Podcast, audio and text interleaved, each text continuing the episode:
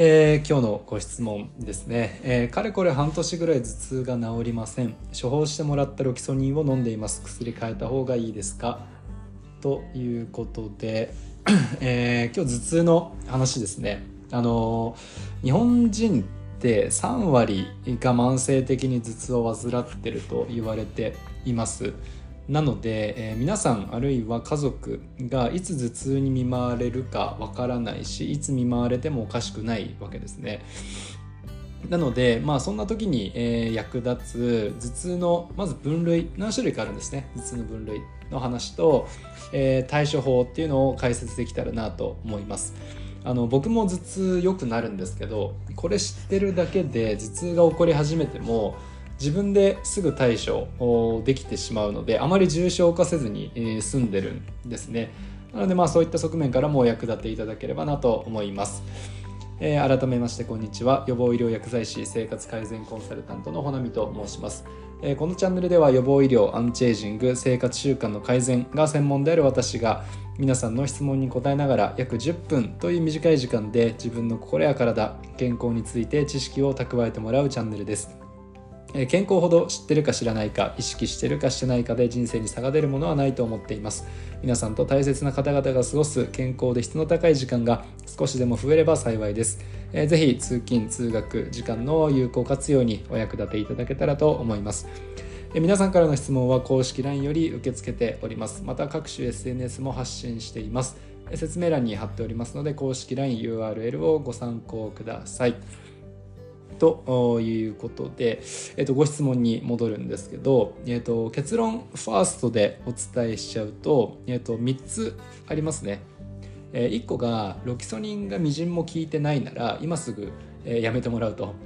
で2個目が、えもう一度病院で診断してもらう。で3つ目が薬以外の治し方を試してみたらいかがでしょうかというこの3つですね。ちょっとそれぞれ詳しくお話しするとあのこれ皆さんにも知っておいてほしいんですけども痛み止めを長期間、えー、多くの頻度で服用してるとあの痛み止めによって頭痛が起こる場合があるんですね。でこれまあ専門的に言うと薬剤乱用頭痛というんですけどあの痛み止めで痛みが軽減されてるならね飲んでいただいていいんですけど効いてないなら飲む必要はないです。あのむしろデメリットになってしまうので、はい、で、えーと、2個目。でじゃあその痛み止めをやめてどうするかあといったところでもう一回病院に行っていただくのはどうか。でできればあの違うドクターに見てもらうですね。あの最近はね頭痛外来っていう頭痛専門の病院もできてます、まあ、そこだとねなおさら専門的に見てもらえるかなと思うので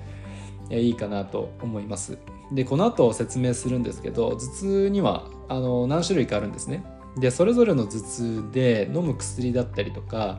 あるいは対処法が、えー、違うのでもしかしたら違う頭痛の診断をもらっちゃってる可能性もありますので、えー、別のね、えー、ドクターに見てもらうのは一個手かなと思います。で3つ目は、えーと、薬以外の治し方を試してみたらどうですかっていうところであの痛み止めってそもそも頭痛の根本的な原因を、えー、治療してくれてるわけではないんですね。またね今度あの痛み止めって何ぞやみたいなことも喋ろうかなと思うんですけどあの慢性的な頭痛は特に痛み止めでは解決しないことが多いです。で代わりにねあの生活の中で別のやり方を試していくっていうのが、えー、ベストかなと思います。はい、これがまあ答えになりますね。でここからは、えーと、皆さんが大方遭遇するであろう頭痛とその対処法をお伝えできればなと思います。でまず分類なんですけど、あのー、ここで知っておいて、え、もらえればいいのは2つだけです。はい、あのさっき3割慢性頭痛っていうお話ししたんですけどこの3割は大体この2つに集約されます。でそれが緊張型頭痛と片頭痛この2つですね。でさっきの3割30%のうち緊張型頭痛が20大体2%で片頭痛が8%ぐらい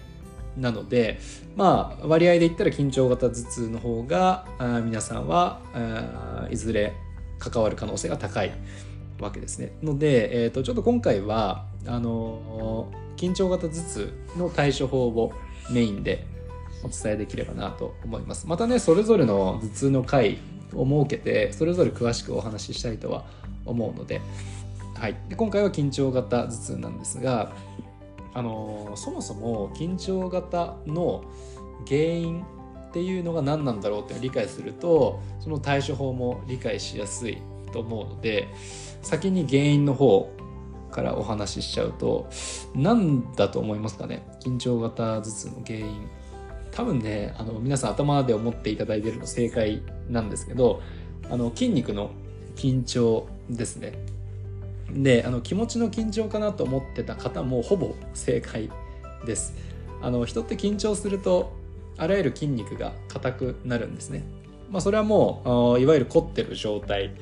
えー、になります。でそれによって血流が悪くなるっていう流れになるのでで特にあの肩首あと目の周りですね。ここが凝ると、まあ、それとつながってる頭の後ろだったり、えー、横側頭部だったり、えー、額のところ前の部分の筋肉が硬くなってでえー、頭痛になるという流れになります。ということでじゃあ僕たちがやるべきことって何なんだろうかというと凝ってる筋肉というのを丸1動かして丸2温めることですね。でじゃあ具体的に何かというと,、えーと、1個まずストレッチで体操のような軽い運動であとはこれおすすめなんですけどあのタオルを水で濡らしてで電子レンジで温めていただくんですね。だいたい 500W30 秒くらいで十分かなと思うので。でこれはあの目の周りにギューッと押し当ててもらってあのやけどしないように熱熱ってなるぐらいのあれはいらないのであったかいなぐらいのものを、えー、押し当てていただいてそうするとねあのじわーっと血が入ってくる感覚があります。で僕はもうこれやると頭痛は治りますね。しばらく時間経つと。でこれはあの目だけじゃなくて肩とか首に当ててもらうのもいいと思います。で、えーと、運動とかストレッチなんですけどやっぱり、ね、ちょっとそれすると,、えーと、短期的に血流が上がるんですね。なので初めは痛さが増す感じが、えー、あるかなと思うんですけどちょっと我慢していただくとだんだん良くなっていくことが多いです。はい、あとはサウナもいいですね。サウナもいいと思います。でただ一点注意がこれをしばらくやっても効果がなかったりだとかあるいはむしろ痛みが増すのであれば、えー、やめていただく中止していただくこれ多分片頭痛の可能性が高いですで厄介なのは片頭痛って体動かすと悪化することが多いんですねでさらに片頭痛って普通の痛み止めも効かないことが多いんです。なので、まあ、その場合はもう病院に行っていただいてでただあの片頭痛の診断が下りれば最近結構いい薬が出たので、まあ、それ飲んでいただくのが一番かなと思います。あのトリプタンっていう薬なんですけど、まあ、またどこかでお話ししますね。はい。で今回は、えーと、頭痛の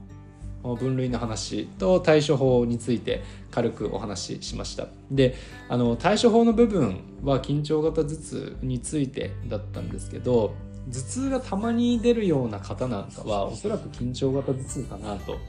思います。ただあの頭痛ってこの2つだけではないんですねもちろん。で場合によっては二次性頭痛っていう他の疾患が原因にあって例えば、えーと、さっき軽く言った脳腫瘍とかくも膜下出血とか、まあ、あとは風邪とかを引いて頭痛が起こってる場合もあります。でこういった頭痛はあのとんでもなく痛い。もうこれまで経験したことないような痛みだったりだとか、えー、だるさがあったりっていう場合が多いのでちょっとねいつもと違うぞこの頭痛はっていう場合は、まあ、病院で一度検査してもらった方がいいかなと思います。はい。さてそろそろ10分ぐらいですかね。はい。